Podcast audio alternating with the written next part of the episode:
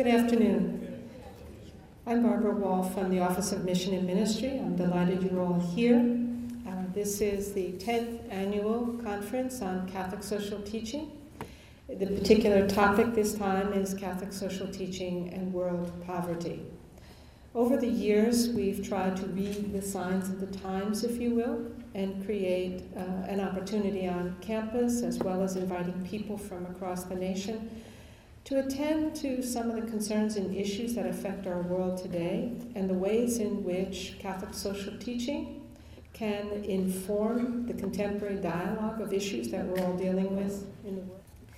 We uh, have also published these talks uh, in a volume called the Journal of Catholic Social Thought. We're delighted um, at this point to, uh, to indicate that our speaker today, who is the current president of the Pontifical Office for Justice and Peace, will be the third uh, person in that office that has been published in the Journal of Catholic Social Thought. Some of you here, I think, uh, were here several years ago for Diarmuid Martin, who um, had that position now is Archbishop uh, of Ireland, uh, of Dublin. So, um, what I'd like to do right now is to uh, take the opportunity to uh, welcome you all in the name of our president, Father Peter Donohue, who was here last night, could not be here today. Uh, he's out of uh, the city, actually out of the state. And uh, he warmly welcomes all of you, and especially uh, uh, His Eminence Peter Cardinal Turkson. Let me tell you a little bit about um, Cardinal Turkson, if you will. I know he's a very unassuming and humble man, but we need to let you know exactly who he is. Uh, during a special synod dedicated to peace and justice in Africa, Pope Benedict XVI named African Cardinal Peter Turkson as head of the Vatican's Justice and Peace Council. Cardinal Turkson, Ghana's first cardinal, enjoyed a high profile during October 4 through 25 Second Special Synod of Bishops for Africa. He spoke out on the need for the Catholic notion of justice in Africa and the world. When Christians think like God does, they begin to forgive one another and recognize each other as brothers and sisters, no matter what their nationality or ethnicity, he said.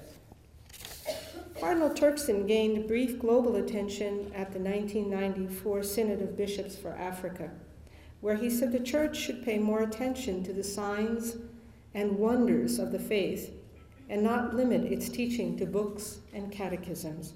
He encouraged a rediscovery of the Christian ministry of healing.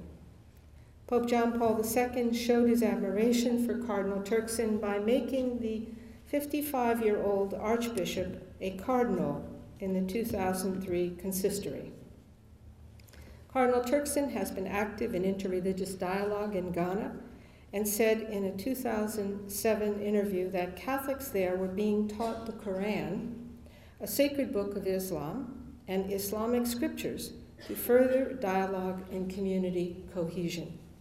He said the Church has adopted a dialogue of action in which Muslims and Catholics come together to cooperate on concrete projects such as drilling wells and building schools. During the Synod of Bishops on the Eucharist in 2005, the Cardinal stressed the need to incorporate dignified African styles of worship during Mass that could include ululation, a joyful or mournful high pitched cry, or tam tam drums. If I may, um, 15 years ago, 15 students and I did go to Ghana, Africa as part of an international Habitat for Humanity experience. We were there 17 days, and it was an extraordinary experience on Sunday night when the Catholic community in Bremen Fuswanza came out to get us at the Habitat compound with lanterns swinging and singing all the way. And as they brought us to the church for Sunday night celebration, lanterns swinging and singing all the way, and the dancing in the church, uh, one student said to me, you know, if we did this in our churches at home, I would go every day. The challenge of the church, he said, is to find a way to make an impact in the secular world, on the political level, in terms of good government, and political conflicts that degenerate into tribal conflict. In Ghana, Cardinal Turkson led the effort to establish the country's first Catholic university, where he has served as chancellor. Born October 11th on a Monday, in Ghana, your name is attributed to the day of the week that you were born. He was born in western Ghana. He studied at St. Teresa's Minor Seminary in Amisano and Pido before attending St. Anthony on the Hudson Seminary in Rensselaer, New York, where he earned a bachelor's degree in theology. He was ordained a priest in 1975 and from 1976 to 1980 studied in Rome, earning a licentiate in sacred scriptures at the Pontifical Biblical Institute. From 1987 to 1992, he studied for his doctorate at the same institute. In addition to English and the local Fante language, he speaks French, Italian, German, and Hebrew fluently. He has written uh, knowledgeably of Latin and Greek. In addition to English, uh, excuse me, Cardinal Turkson has served as a member of the Vatican's Justice and Peace Council since 2008. He is also a member of the Pontifical Council for Promoting Christian Unity, the Congregation for Divine Worship and the Sacraments, the Permanent Council of the Synod of Bishops, and the Supreme Committee of the Pontifical Missionary Societies. He was president of the Ghanaian Bishops' Conference and has served as president of the Association of English Speaking Bishops Conference in West Africa. He has served on an International Catholic Methodist Dialogue Commission and was treasurer of the Symposium of Episcopal Conferences of Africa and Madagascar, the continental body of bishops' conferences in Africa. Needless to say, Cardinal Turkson is, uh, is one of our significant leaders in the Catholic Church. We are humbled and delighted to have him here. He traveled from Hong Kong. Uh, yesterday uh, to be here with us. So I think it's a special treat for us as a university, a, a definite honor and privilege. And I'm delighted that all of you are here uh, to participate in this great event. Please join with me in this a warm Villanova welcome for uh, His Eminence Peter Cardinal Turkson.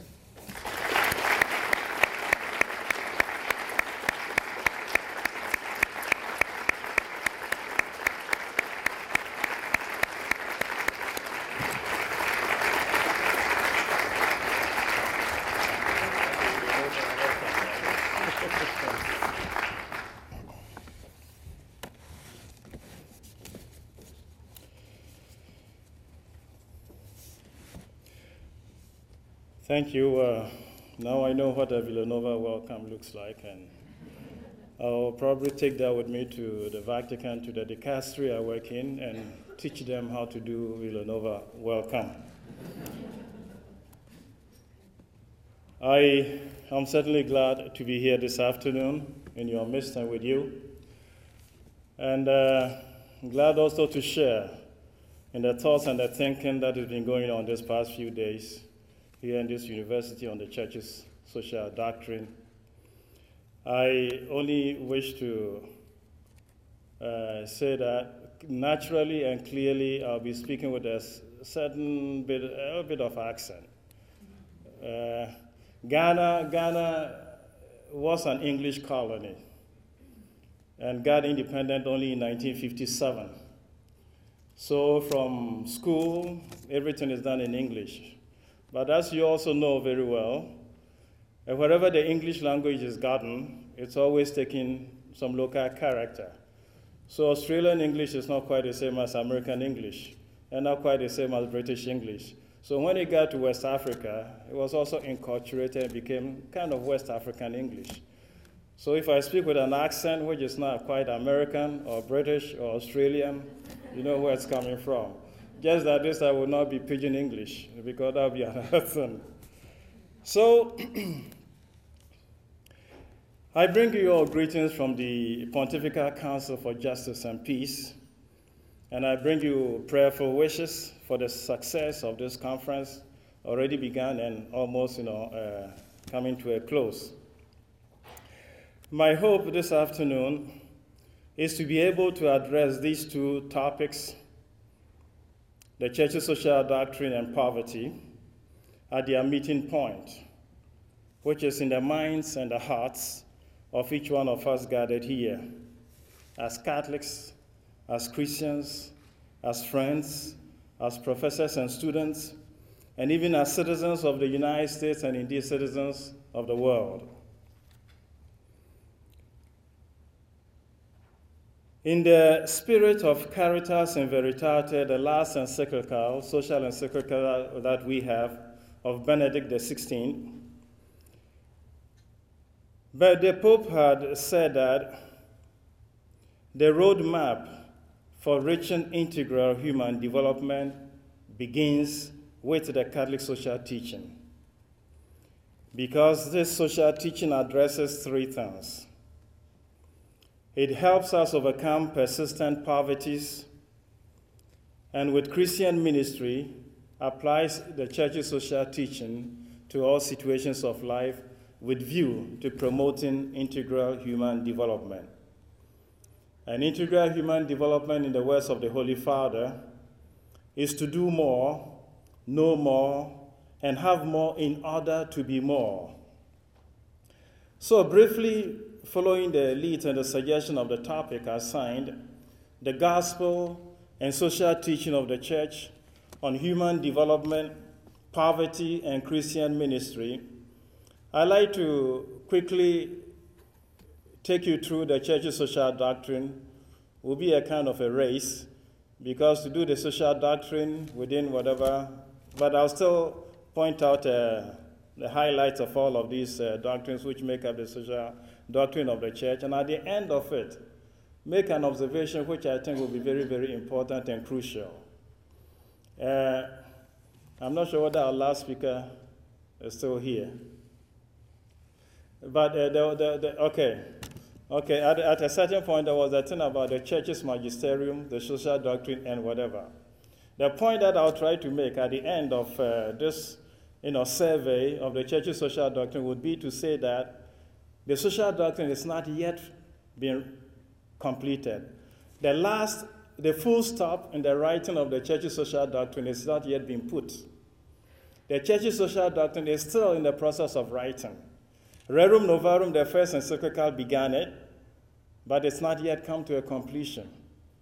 And every, like even your organization of this seminar here, is a contribution to the development of the church's social doctrine. So we're now looking at a set of uh, data prepared and pronounced somewhere, which is applied to situation. Yes, there is a little bit of that, but each the church's social doctrine being the Christian's way and Christians' own encounter with the social order and the world, inspired by their own faith and the charity of Christ, is an ongoing process. It's an ongoing. Some began it before us, so that enabled us to formulate some principles but it's not yet come to a close because it's still uh, being developed or is still developing in view of the changing uh, uh, face of our society and in view of the regular encounter between Christians and the, and the world and social uh, situation. So, the gospel and the church's heritage of the social teaching.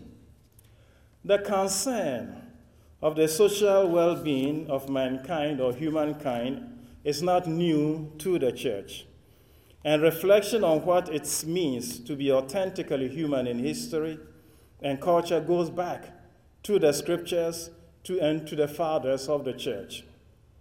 Thus, beside the reminders about social justice and concern for the poor, which we read about in the prophets of the Old Testament, you will also find out that the Sabbath institutions in the Old Testament already sought not only to regulate worship of God, but to regulate also the social order and concern for the poor.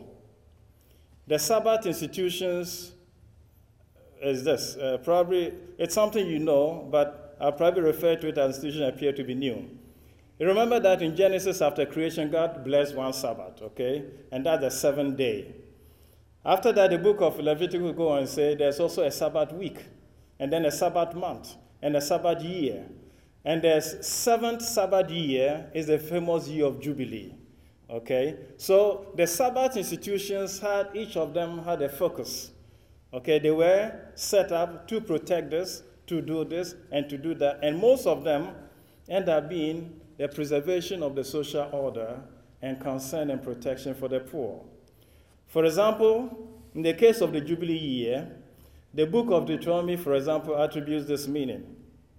You shall celebrate this so that there will be no poor one among you. So, the celebration of the year of Jubilee clearly is to avoid the presence of poverty or poor ones among God's people. So, the Jubilee year proclamation of favor also on the underlay Jesus' presentation of his ministry in the synagogue in Nazareth, as we read in the Gospel of Luke. And it became the banner under which Jesus carried out his mission. The ministry of Jesus inspired also the life of the early church and the early church's dedication to the Word of God, fellowship or coming together, and serving the needy. Again, this is Acts of the Apostles, chapter 2 and chapter 4, as well as in the communities formed by Paul. Later, during the time of the early persecutions, members of the Christian communities were deeply involved in providing social services once the persecutions of Christians were over, had ended, the church used its new freedom to influence society.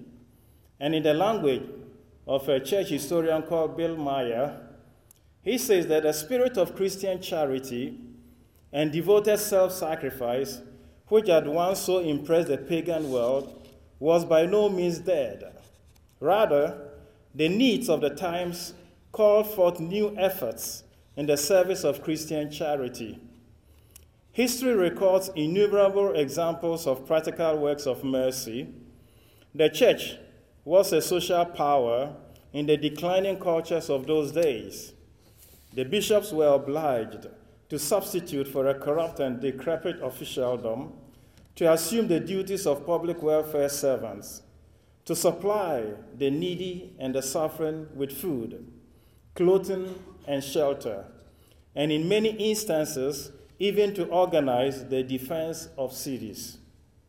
The relief of the poor, the care of slaves and prisoners, and of travelers became the concern of bishops and the church. A part of the church's income was always set aside to aid the poor. And in large cities such as Constantinople and in Antioch, the church's work among the poor was to a great extent highly organized. The, there arose among uh, arose also many institutions for the relief of every human need hospitals, poorhouses, orphanages, foundling homes, shelters for travelers, and so on. And needless to say, some of the groups we know these days, as Knights of St. John and all, began as such hospitality institutions. Uh, they call them the hospitalers.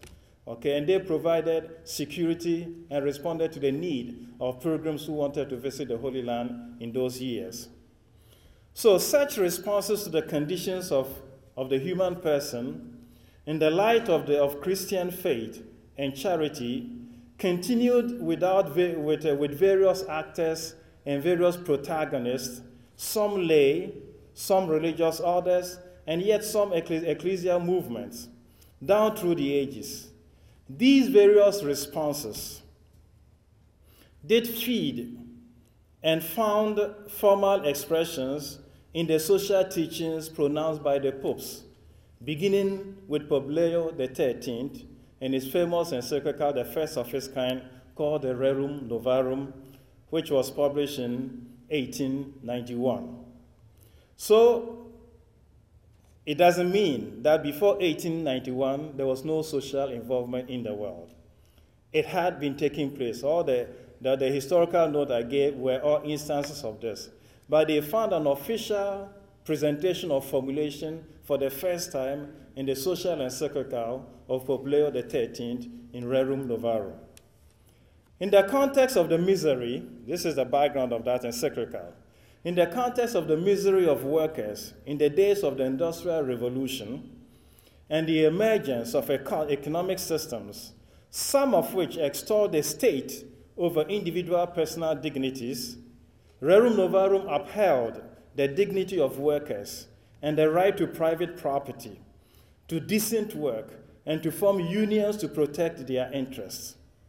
It conveyed the concern of the church not only about social development, but also, and most especially, about the misery and the plight of workers, thus establishing the church as an authoritative voice in dealing with issues surrounding social justice.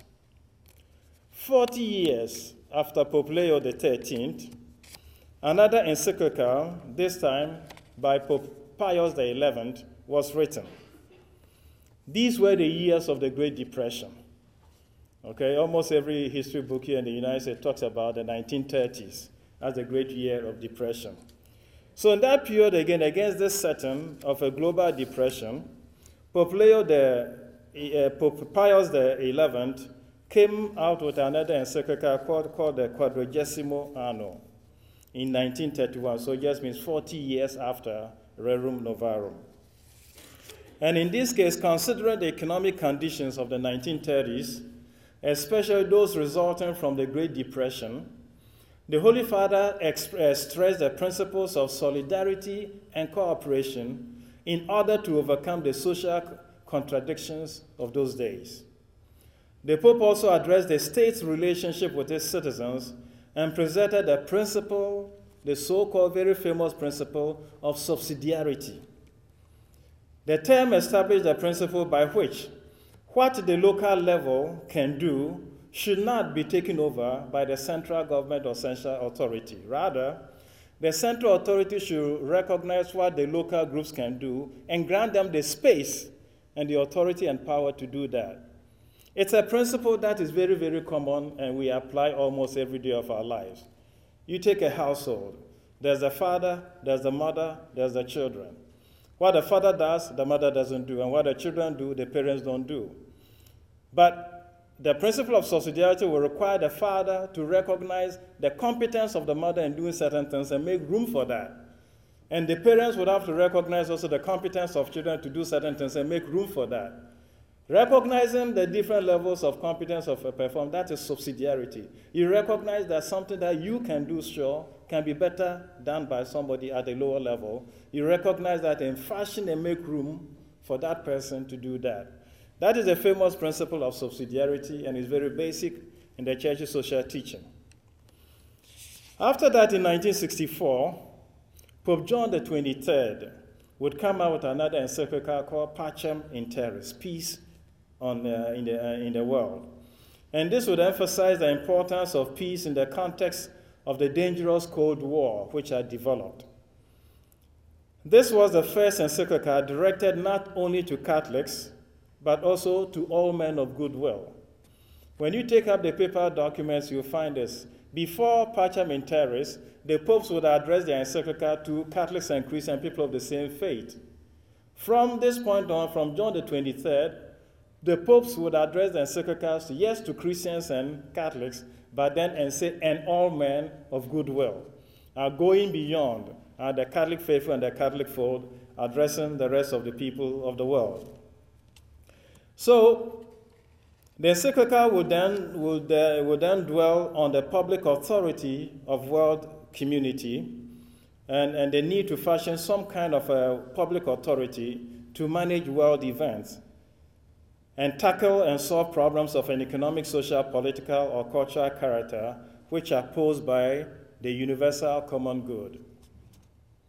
The call for some kind of public authority to take care of the world community comes up again, and it came up strongly in the last encyclical of Benedict XVI, where Benedict calls for some kind of world government to manage globalization Globalization being a world event now goes beyond the power of any single nation. So Benedict XVI suggested probably the development, probably the UNB restructured to do that, but the, the, the, the, the suitability of some world government to be able to deal with this global phenomenon. So, this one shows that Benedict XVI was not the first to bring up the issue of some form of world authority to take care of events which supersede and goes beyond the power of one single government or country. John the 23rd had already hinted at that in 1964 in the encyclical Pacem in Terris. After that will come the Second Vatican Council, out of which we'll pull out the great encyclical Gaudium et Spes, the Church in the Modern World, and that would also address uh, uh, the social conditions of man. And it would essentially represent the face of the church in deep solidarity with the human race and the modern world. Indeed, that, said, that document will say the church, which has long experience in human affairs and has no desire to be involved in the political activities of any nation, seeks but one goal and that goal is to carry forward the work of Christ under the lead of the befriending Holy Spirit. And that befriending Holy Spirit would exercise it in discernment, discerning the reading the signs of the time, and finding and discerning the way to act and engage the world. Christ entered this world to give witness to the truth, to save and not to judge, to serve and not to be served. Another encyclical in this same that came out in the same documents of Vatican II had to do with religious liberty, religious freedom. That encyclical will be named Dignitatis Humanae. That came out in the context of this same Second Vatican Council, and it will be the affirmation of the freedom. The UN Charter had come out with an eight list, huh? eight items of freedoms. This one will be specific. It's not just the freedom of conscience and the freedom of thought, but it's the freedom of religion. Freedom to exercise their religion as a freedom to seek the truth of God and the freedom for the practice and the witness of the faith people have. After this in 1967, this now will be the days of Pope Paul VI, would come out uh, uh, the uh, encyclical Populorum Progressio, the development of people, or as in England they prefer to say the flourishing of people, because they find the word that they, they, they, they argue that the word development doesn't translate very well sviluppo. Huh? Uh, that sviluppo is like when something blossoms, okay, opens out and blossom, and they think that development doesn't quite capture, so they say flourishing. Same sense of development. Uh, provide you understand what we're talking about. So that's what Paul VI came out with first, and says development is the new name of peace. Without development, one cannot really talk about peace. And a world with inequality in development, therefore, means it's a recipe always of conflict and troubles. We cannot have, well, uh, we cannot have peace when the issue of development is not taken care of. So he became also the spokesperson of the importance of sustainable economic and social development for all people through the recognition of the highest good, the acknowledgement of our relationship with God Himself. After him, uh, still in his latter days, towards the end of his life, he will come out with the uh, 80 years after Rerum Novarum in 1971. He would, he would, uh, he would uh, uh, come out uh, with another encyclical called you know, 80 Years, huh? Octogesima Adveniens. And there he will reflect on post industrial society the changes and the problems that have occurred in industrialized Europe and industrial world, and the inadequacy of the ideologies of those days to respond to the challenges and the needs of human development. Finally, after Paul VI will come John Paul II, and under him would have three of these social encyclicals. He will first do devote an encyclical to labor and to work, and the rights of people to work and the fulfillment that people attain through work. That encyclical will be Laborem Exercens, and the doing of work. Then he will come up also with uh, Sollicitudo Rei Socialis, a concern for social order, and that will be more devoted to uh, emerging independent countries in Africa and the third world and how they are grappling with the issue of development.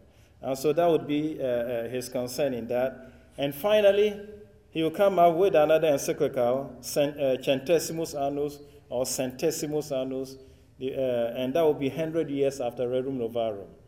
Okay, and that would also underline the importance uh, of uh, understanding man's relationship with God and the same problems of Rerum Novarum, the human dignity, the dignity of right, the right to private property and ownership. So, of course, having gone through all of that, I do not claim to have exhausted all the social documents and all the social, you know, there's still a lot, okay, which did not come out in, uh, you know, encyclicals. One, because when we talk about the social teaching of the church, it's not only when it comes out in encyclicals that we refer to them as social teachings. You probably know that almost every Wednesday, the Pope has an audience with the faithful. And he uses that medium also to teach. And some of what we refer to as social doctrine comes out through, uh, through those teachings. Every Sunday from his window up in the Vatican, he also teaches. And what comes out can also be social teachings of the church. Over and above that, organizations such as this, from institutes of uh, social doctrine, continue also to uh, foment okay, ideas that go, uh, flow into social doctrines of the church.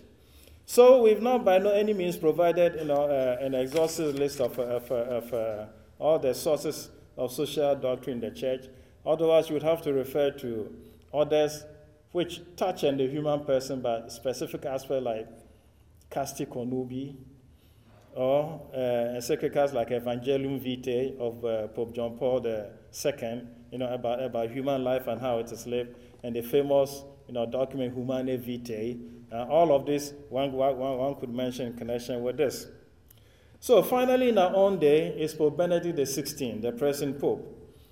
And although he's come out with three encyclicals, it's the last one which is referred to as a social encyclical, okay, Caritas in Veritate. The first encyclical, which is Deus Caritas Est, God is Love, also does have a few references to the presence of the human person in society and the uh, challenge or the, the need to, which is basically how social encyclicals are, social doctrine is developed. All of us as Christians living in society feel called upon to encounter the social order of the world with our Christian faith and the love of God. And whenever we encounter the social order with our Christian faith and divine love, the result of it contributes to what we call the doctrine of the social teaching of the church. And so that has been an ongoing uh, type of thing. And in, 19, in, in, the, in the year 2009, Benedict came out with the Caritas in Caritate, originally meant to celebrate the 40th anniversary of uh, Populorum Progressio of the Pope and the 20th anniversary of Sollicitudo Rei Socialis. It was written to commemorate these two encyclicals for their treatment of the issue of development.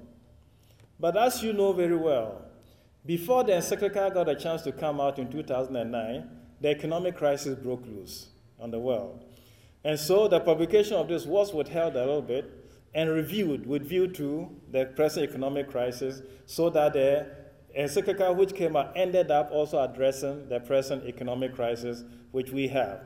But it came out in June 2009 uh, as, a, as a, the last uh, authoritative encyclical that uh, Pope Benedict XVI is given. And in it, it was to deal with the issue of human development in a globalized world. Paul VI had done it, John Paul II had done it, but the situation they dealt with is now become a global phenomenon a globalized world, and that's what they came to deal with. So, I wish and invite you to notice that over the years, the social order to which the church's social teaching refers has continuously been evolving from the misery of workers in the days of Pope Leo XIII to the economic crisis or the Great Recession of the 1930s, which was the day that the, the setting for the encyclical of Pope Pius XI, to decolonization and the emergence of third worldism, uh, which underlay the teaching of Pope John the 23rd and Paul VI, to the fall of Berlin, the fall of the wall of Berlin, not Berlin, the fall of the wall of Berlin, and the political changes in Eastern Europe, which was the setting for the encyclicals of Pope John Paul II.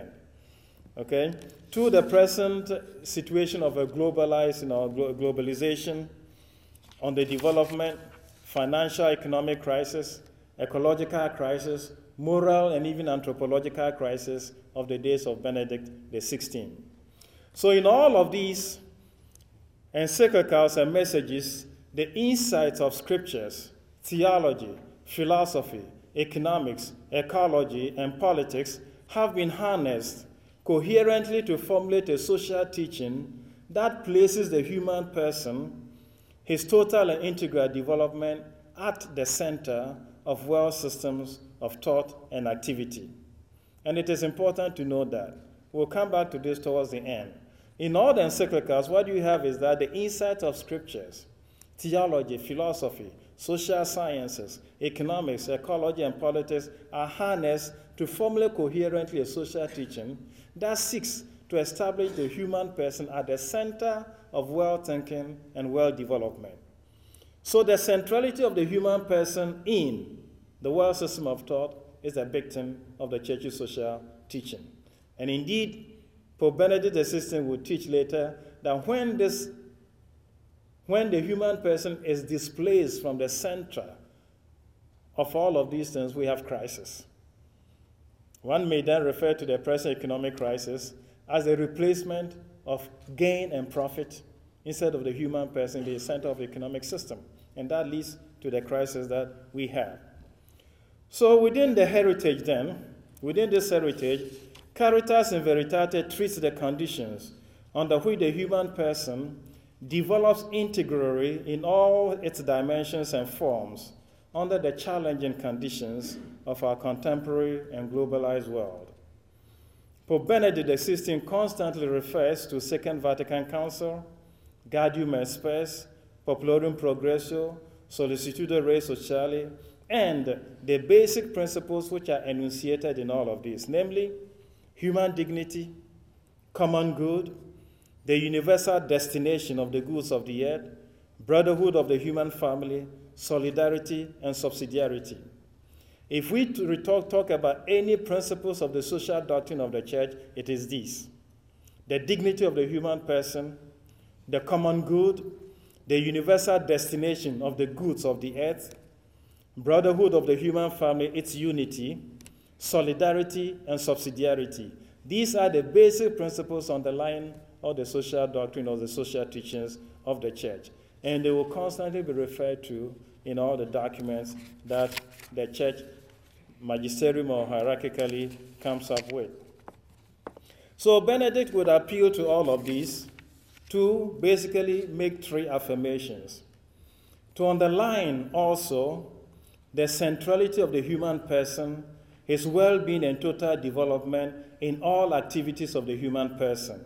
Two, to remind the human person of his vocation to gift and transcendence, and so to evangelize to evangelize our world of inequalities and poverty with the logic of gift and gratuitousness.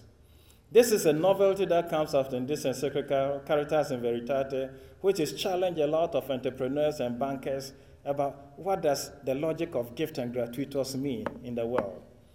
But Benedict XVI talks about it by saying that the only logic according to which God has acted in this world is his love. Nothing else has moved God to do anything in this world. And the invitation then is to human being created in the image and likeness of God to imitate the love of God. That becomes the basic of the logic of gift and gratuitousness. Okay, so for us to imitate that. And finally, to teach that man's activity with which he or she builds the earthly city is an anticipation of the universal city of God when this activity is inspired by the love of God and by justice to seek the well being of the human person, whole and entire. So these are the three basic affirmations of Benedict XVI in his encyclical. If I may repeat them, the centrality of the human person in every activity of man. Two, to remind the human person of his vocation to gift and to transcendence. and to try to evangelize our world of inequalities and poverty with the logic of gift and the logic of gratuitousness. And finally, thirdly, to teach that man's activity with which he builds this earthly city is an anticipation of the heavenly city when this activity is inspired by the love of God and by justice to seek the well being of the human person, whole and entire. So, this has been an attempt to, I don't know how many seconds or minutes, to present the social doctrine of the church. Very long tradition, began but not yet finished, still ongoing, but that's to a you know very uh, uh the thing, if you're able to retain about the church's social doctrine, the basic six principles human dignity, the common good, principle of common good, the universal destination of the goods of the earth, solidarity, subsidiarity, and the brotherhood, uh, the common human family having one origin, therefore all being together. If you're able to retain these six principles, you're okay with the church social doctrine. You can all graduate tomorrow. Okay, we get your degrees. And then, with all of this, the formulation of this in the last or the latest encyclical seeks to affirm three things the centrality of the human person in every activity and system of thought of man, the invitation of man to imitate God, responding to his transcendence to apply the logic of gift and gratuitousness in our world of inequalities and poverty, and then tell you to remember that with our activity in this world, whatever it is, we're building an earthly city and that earthly city is meant to participate or to anticipate the heavenly city of God when our activities are guided by the same divine principles of love and justice. So, as Christians, that's our vocation. We're supposed on earth to build an earthly city which anticipates the heavenly city, provided we inspire all what we do with divine love, justice, to build a situation which promotes the well being of the human person. So that much does this much about the social doctrine of the church. Now, with all of this, as we just heard me say, the human, the development of the human person, whole and entire, is the big objective. It's what is supposed to be achieved. But the persistence of poverty, global poverty, which is part of the theme of, uh, of this session, is a denial of the actualization of this vision that Pope uh, Benedict XVI has uh, expressed. There's this building of earthly city which anticipates the heavenly city. So, the persistence of poverty in the world, global poverty, is a denial of the actualization of this vision of the encyclical Caritas in Veritate. And it is perhaps the greatest challenge then to the mission of the church itself. Poverty in our world has been variously characterized as an affront to civilization and sometimes even as a scandal. And you yourselves, I mean, at this seminar, have variously analyzed and diagnosed the phenomenon of global poverty. But as you know, at the beginning of the millennium, 2000, this scandal so provoked the conscience of the United Nations that it formulated the famous Millennium Development Goals, huh? those eight objectives. When the UN then, when it met last September, however, to evaluate the conduct of the Millennium Development Program and their chances of success, it acknowledged that some success has been achieved, although there's still a lot to go, although there was a certain amount of hysteria, whether the things can be achieved in the five years that we still got to go. The Millennium Development Goals were for 15 years. Okay, 10 years have uh, just run by quickly. We now have five. And the thing was, everybody rushed, can we, can we, you know, gather the money to be able to achieve this? But it became also abundantly clear, at least to me, and the delegation of the Holy See to that discussion, that our world is not only dealing with the eradication of poverty of poor countries, which is essentially poverty of deprivation and its dehumanizing effects. In other words, our world is not simply dealing with material poverty. It became clear also that there is another type of poverty at work. a spiritual poverty, a poverty of mind and spirit, a poverty of values, a poverty of consistency to commitment, sincerity, and goodwill, which is closely related to the persistence of material poverty. So it readily disposes the world, this type of poverty, the spiritual poverty, readily disposes the world to solve material poverty by recourse sometimes to anti life measures, eliminating the poor rather than investing in and developing the resourcefulness of the poor, making them the protagonists of their own emergence out of poverty, having them know more, have more in order to be more, as Benedict XVI would affirm, and us, the two economists from Pakistan and India, uh, Mahbub ul Haq and Amartya Sen, would say, by calling for an enhanced standard of living through exposure and access to education and to health care. So, my dear friends, more than 60 years ago, the Charter of the United Nations spoke about promoting social progress and better standards of living in larger freedom, about tolerance and living together in peace and with one another as good neighbors, about higher standards of living, full employment, and social advancement. In that context, the term development was perceived as was perceived as and equated with the growing gross domestic product GDP, namely that that dollar value of goods produced and services provided each year. So, according to this, when the GDP is divided by the population of a country, you're able to tell how well developed a country is or how poorly, uh, you know, how badly developed a country is. So if it is higher than that of last year, then the country is said to be developing. And if it is lower or higher than the GDP of a neighboring country, then a country is supposed to be better or better developed than a neighboring country. But over the past 20 years, there's been a lot of thinking about this. And this narrowly economic vision of development has undergone some changes. First change was the addition of the adjective human, so that the talk is no more development but human development. And so, in the report of the UNDP, uh, United Nations Development in our program, in that report of 2010, 20, uh, 2010, the title is the real wealth of the nations pathways to human development.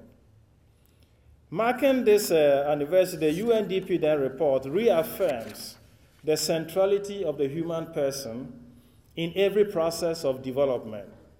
So it's now more the church and encyclicals which are talking about human development. Now the UNDP is also beginning to talk about human development.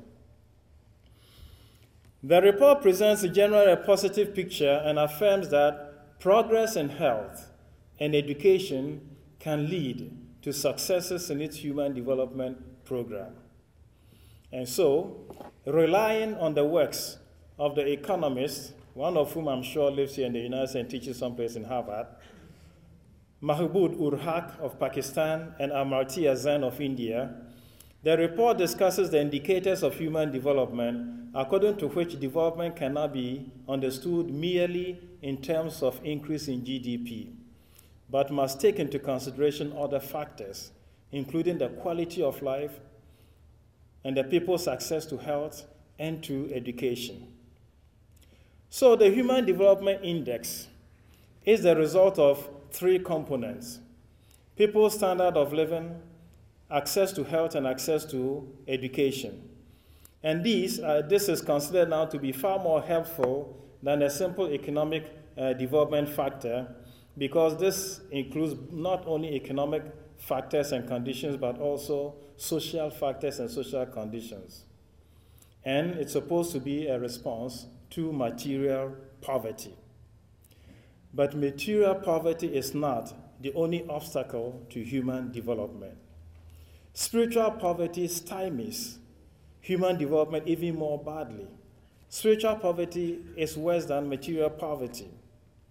The human person, as you know, the protagonist of development, has a vocation not only to development, but also to transcendence in correspondence to his creation, uh, uh, to his being as body and soul, called to communion with God. Accordingly, to ignore the spiritual dimension, to overlook the transcendent aspects of the human person in efforts at overcoming poverty actually diminishes human development. But regrettably, this narrowing has been an increasing trend since the Second World War, especially in the so called First World, but a trend which is fast also coming to the developing world. But there cannot be a holistic development and a universal common good unless people's spiritual and moral welfare are taken into account, considered in their totality as body and soul. So it means to leave religion out of the social picture, claiming that it belongs exclusively to the private sphere, or opposing its inclusion in public life as divisive or even irrational, is to deny full religious liberty, which is not only a basic human right, but in some sense the fundamental one on which all other rights depend. So, talking about people's spiritual and moral welfare, I recall, for example, in 2009, at the celebration of the African, Second African Synod in Rome, at the opening Mass,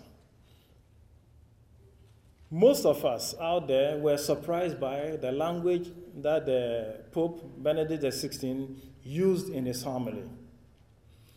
In the opening, in the, in the, in the, in homily at the opening mass, the Pope exhorted and warned African countries to be careful about two dangerous pathologies stalking her path. These he went on to specify as religious fundamentalism combined with political and economic interest. And the second pathology was practical materialism combined with relativ- uh, relativist and nihilistic thought. Then the Pope went on to say, in language which I, for, you know, individual personally found very tough, Pope went on to say that the latter, that practical materialism combined with relativist and nihilistic thought, the Pope referred to that as sickness of the spirit. And he says it's a sickness of the West, which is being transported to a lot of developing countries as spiritual toxic waste. Tough language, yeah? Spiritual sickness, which is being transported to the developing world as spiritual toxic waste. And he says that this, however, is anthropological. It's a, it's, a, it's, a, it's a sickness or disease that is with man himself, which affects his vision of reality and the development of the human person. And he goes on to say when the, when the vision of the human person is affected or diminished in any way by any of these ideologies, then the vision of the development of the human person itself is also affected. So the crisis derives from ideologies which diminish man's vision of the truth. So instead of proposing his true vocation to authentic and true love, to being a gift to unity, brotherhood, solidarity, and to transcendence, the ideologies reduce and limit this vision. So, here briefly are manifestations of what the Pope had referred to as sickness of the spirit this anthropological problem afflicting our society, in the light of which we say that it, in a way, affects material poverty, and in a way, even sustains material poverty. And so, if we trying or looking for ways of dealing with material poverty, we cannot leave out of consideration this spiritual poverty to the extent that it affects the whole vision and the conception of the development of the human person. The first manifestation of this sickness of the spirit or this, uh, you know, what the Pope refers to as uh, spiritual poverty, is the sense of the human person. It is the sense of the emerging sense of the human person about its self sufficiency. Man is only the product, so this vision says, man is only the product of human culture, and he evolves and fashions himself or herself independently of human nature and any universal laws and norms. Thus, man is the author of himself, of his, her life, of his or her life, and of his society or her society. And not only does he, so not only does man or the human person replace God, but he or she, so the human person, does away with God completely. So the first manifestation of this spiritual sickness, according to the Holy Father, is increasingly a world that is that makes very, very little room for God. Okay, it's as it were the death of God, okay? A theology which is uh, uh, thought which is afflicted for a while. The second manifestation is actually, it's actually a consequence of the first one. And it is that the human person thinks that it owes nothing to anyone except to himself or herself. Thus, disconnected from the common good and objective moral law, the human person now seeks, in majority opinion, however unstable this may be, the basis for the determination of morality. It means that we're dealing these days more and more with a phenomenon where, by consensus and majority position, a legislation is judged to be moral or not. Something becomes moral because it is decided upon by the majority and by consensus, not by reference to any objective moral standard. The fourth manifestation is a techno- technocratic ideology which idealizes technical progress and entrusts the entire process of development to technology alone. Again, this also produces a sense or a sensation of man's self sufficiency, autonomy, and a certain amount of you know, uh, misguided sense of freedom. And then finally, or a fifth manifestation cannot be the final one. We can't do it all. A, f- a fifth manifestation is, a, is, a, is, a, is, a, is an utopia of a return to humanity's origins and beginning. This utopia or this ideology aims at deconstructing concepts about human person and its institutions. Deconstruct huh?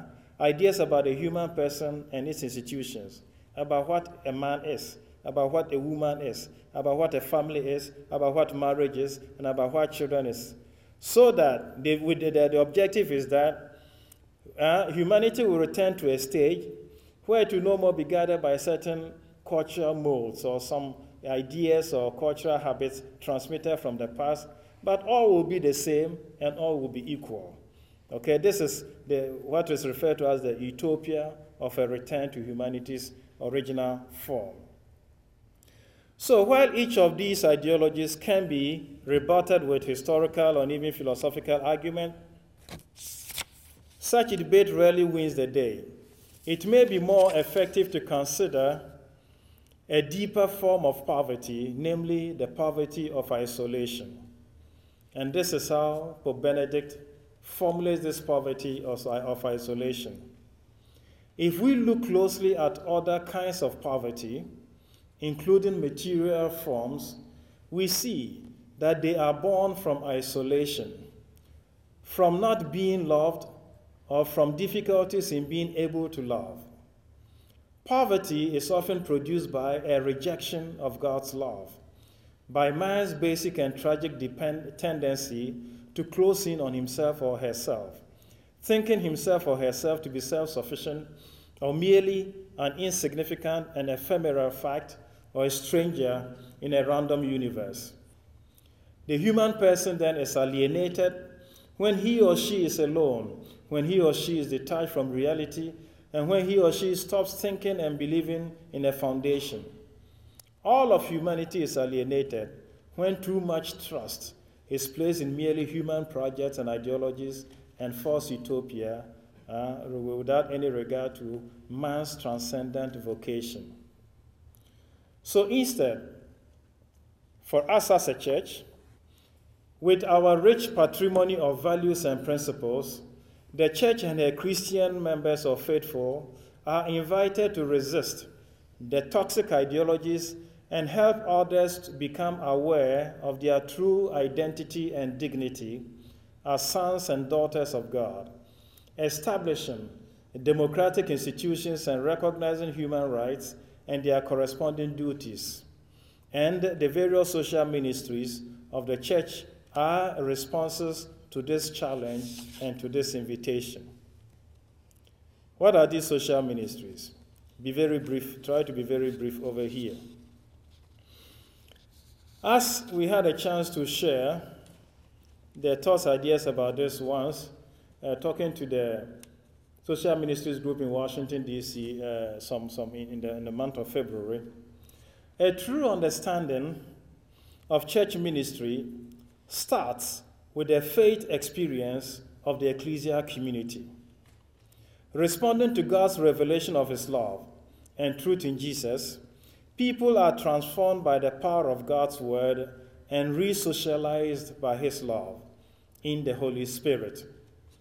This new social reality, the ecclesial community, proclaims the love and the truth of God's love, which surrounds it. And from this experience, people become essentially two things. They become subjects of love and of truth, and thus become agents of a new freedom and a new way of thinking, instruments of grace and communion, spreading the good news of love.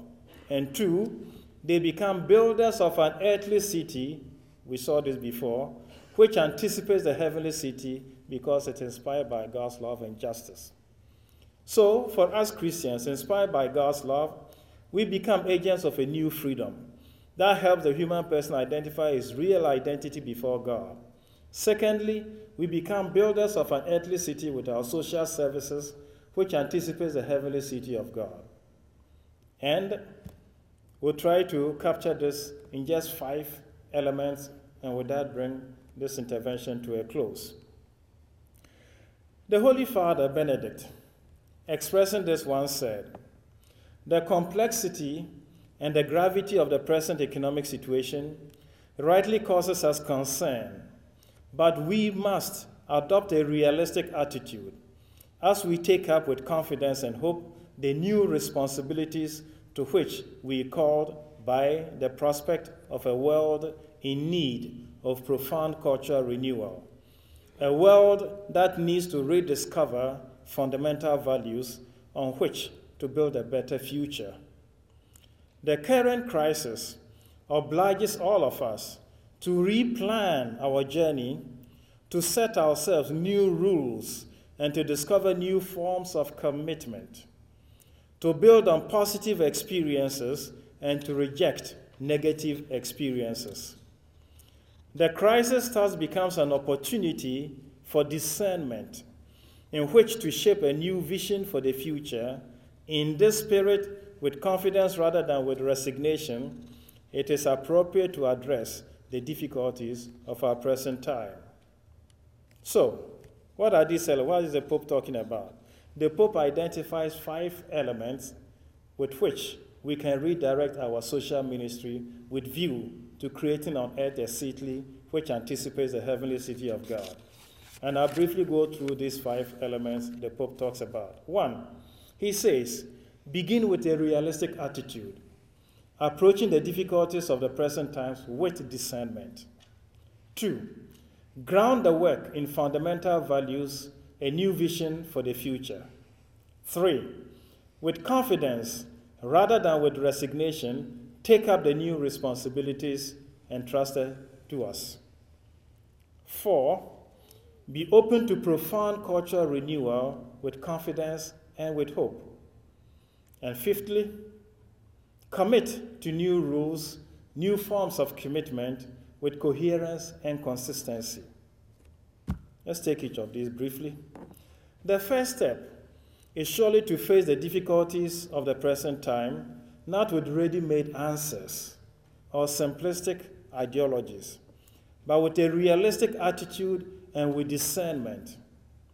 This is the church's duty. This is the church's duty to scrutinize the signs of the times and to interpret them in the light of the gospel.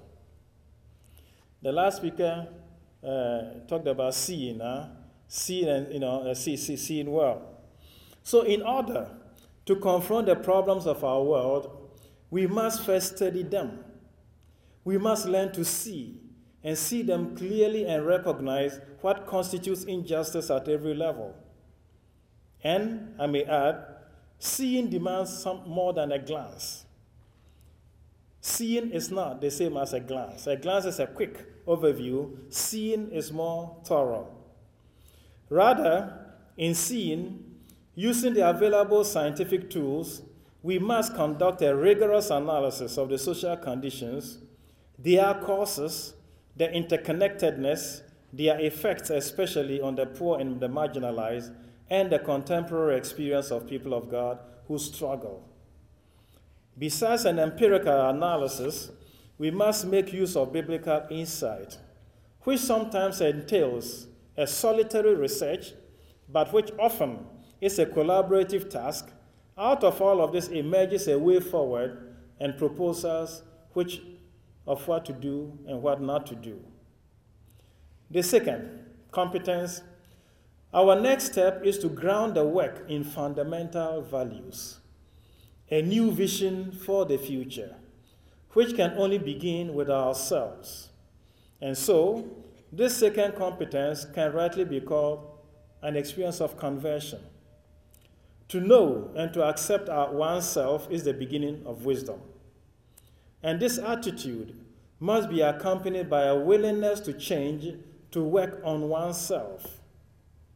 I'll explain. We just saw some manifestations of the sickness of the Spirit. And the Holy Father explains clearly the spiritual roots of the new vision we require. When the human person is far away from God, he is unsettled and he is ill at ease.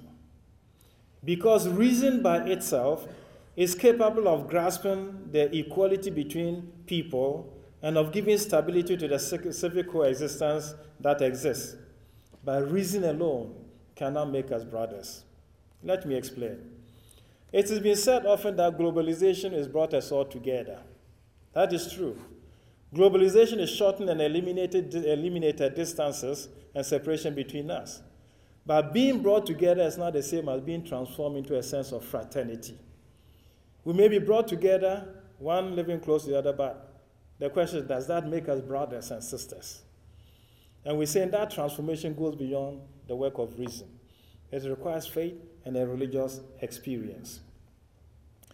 So, true fraternity only originates in a transcendent vocation from God, the Father, who loved us first and teaches us through the Son what fraternal charity is all about.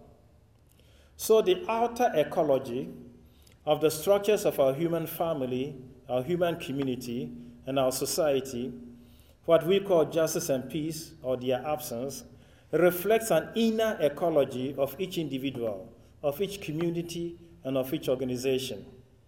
Individuals who refuse to change will continue with the establishment and maintenance of unjust and conflictive societies. Those who promote peaceful transformation of the world in a convincing way have usually worked to transform oppressive and violent tendencies within themselves, and thus have become credible advocates for those who are suffering the violent consequences of unjust structures. The real big disciples and apostles of transformation and change and peace in the world are people who have made this experience deep down within themselves. Third, competency. The Holy Father suggests that with confidence rather than with resignation, let us take up the new responsibilities which go with a new vocation and mission. For the Christian, the starting point and the goal of all building is Christ, the Alpha and the Omega. So our vision is entirely shaped by God, by His plan of salvation for the world. And at its center, at the center of this plan, is the human person. So the industrial and the scientific re- revolution have irreversibly changed Western humanity's picture of the world and man's place in it. The earth got reduced to a collection of material objects, structured like a machine and treated as such, rather than recognizing the intrinsic worth of every human creature and every person and the sense of the common good. But the more we strive to secure a common good corresponding to the real needs of our neighbors, the more effectively we love them. Every Christian is called to practice this charity in a manner corresponding to his vocation and according to the degree of influence he wields in society. The fourth competence, the fourth how, the Holy Father will have us be open to profound cultural renewal and show confidence and hope. Quite counterculturally, we Christians firmly believe that a, most, a, most just, a more just society and peaceful one is still possible in the world. And this competence invites us not to be, not to yield to resignation. For if we resign ourselves to fatalism, this can have drastic consequences for our overall well being and that of others. On the contrary, and despite the naysayers, economic resources do exist in our world today still that can help wipe the tears from the eyes of those who suffer injustice, who lack the basics of dignified life, and who are in danger from any deterioration in the climate. And the poor do benefit from champions of solidarity who believe that injustice can be reduced that harmonious relationship can still be fostered, and that our planetary ecology can still be made sustainable, and that a world of greater communion is still possible. Finally, gathering the wisdom of all the competencies we've talked about, we come now to commit ourselves to new rules and new forms of engagement with coherence and with consistency. Appreciating God's plan and our place in it is what gives rise to the duty of believers to unite their efforts with those of all men and all women, all of goodwill with followers of other religions and even with non believers, so that this world of ours may effectively correspond to the divine plan, living as a family under God's create, uh, the, of the Creator's watchful eye. So, this fifth competence for building a society of greater peace and justice is cooperation, collaboration, networking, and solidarity. All that binds people together is the multiple efforts required. This means that groups, organizations, institutions, movements of different persuasions, whether Catholic, Christian, or interreligious, or even non confessional, need to respect one another's identities and differences and not to see one another as competitors, competing with one another. We must cooperate, we must coordinate, and make our efforts converge towards the very same goals, namely greater justice, greater security, greater transparency, and so greater peace. The church is an expert in humanity, and it has often been affirmed and the church's expertise is rooted in its active engagement in human affairs. And so, by way of concluding, in the year 2010, that is this year, in the World Day of Peace message, the Holy Father said that today, in an increasingly globalized world, Christians are called not only through their responsible involvement in civic, economic, and political life but also through the witness of their charity and faith to offer a valuable contribution to the laborious and stimulating pursuit of justice, integral human development, and the right ordering of human affairs.